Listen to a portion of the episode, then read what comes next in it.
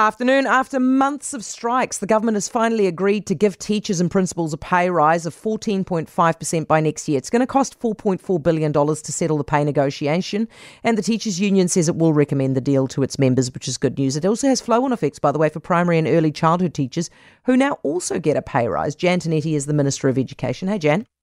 Hi, Heather. Jan, I'm glad you guys are doing this finally. Why did it take you so long? Why didn't you do this so we could avoid all of the strikes?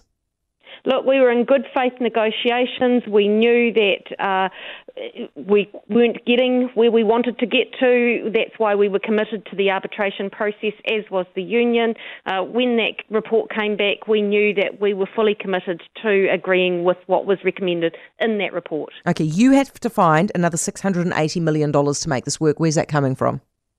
So as we know, it's a fiscally tight time and the government only has a certain amount of money to work with. So the funding to meet the recommendations will come from the education budget.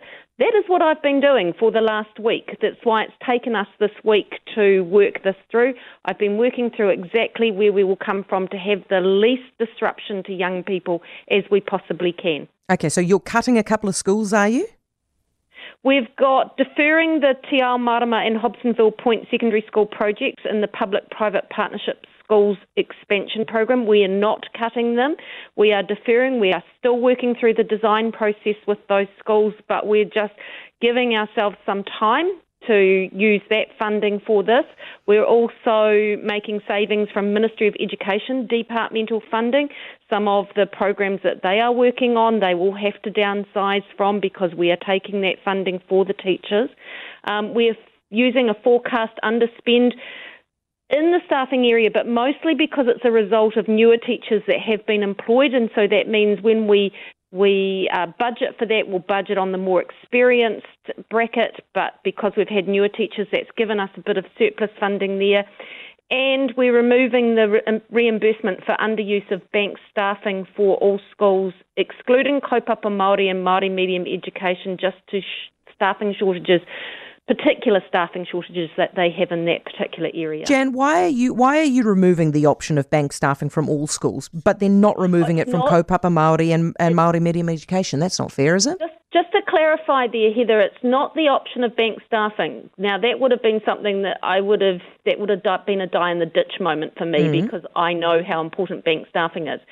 It's the reimbursement. So when um, schools don't use their staffing that they're allocated, which is in staffing, not in mm. money, so it's in allocated, then if they don't use that the following year, they have at the moment the ability to be able to claim 10% back. Mm. Now, why that doesn't work for Māori medium is because there aren't enough reo speaking teachers.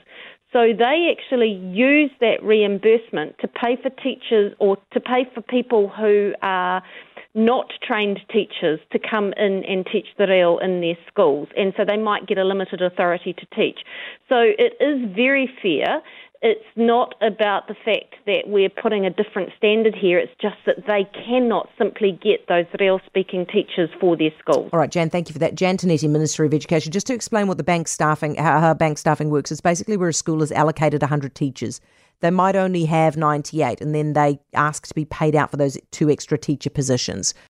For more from Heather du Plessis-Allen Drive, listen live to News Talk ZB from 4 p.m. weekdays or follow the podcast on iHeartRadio. If you enjoyed this podcast, you will love our New Zealand Herald podcast, The Little Things, hosted by me, Francesca Rudkin, and my good friend Louise Airy. We focus on all the little things that you can do to make a positive impact on your life and to cut through the confusion from the health and wellness industry. Join us every Saturday to hear from the experts for all the tips and advice you need. Just search The Little Things on iHeartRadio or wherever you get your podcasts.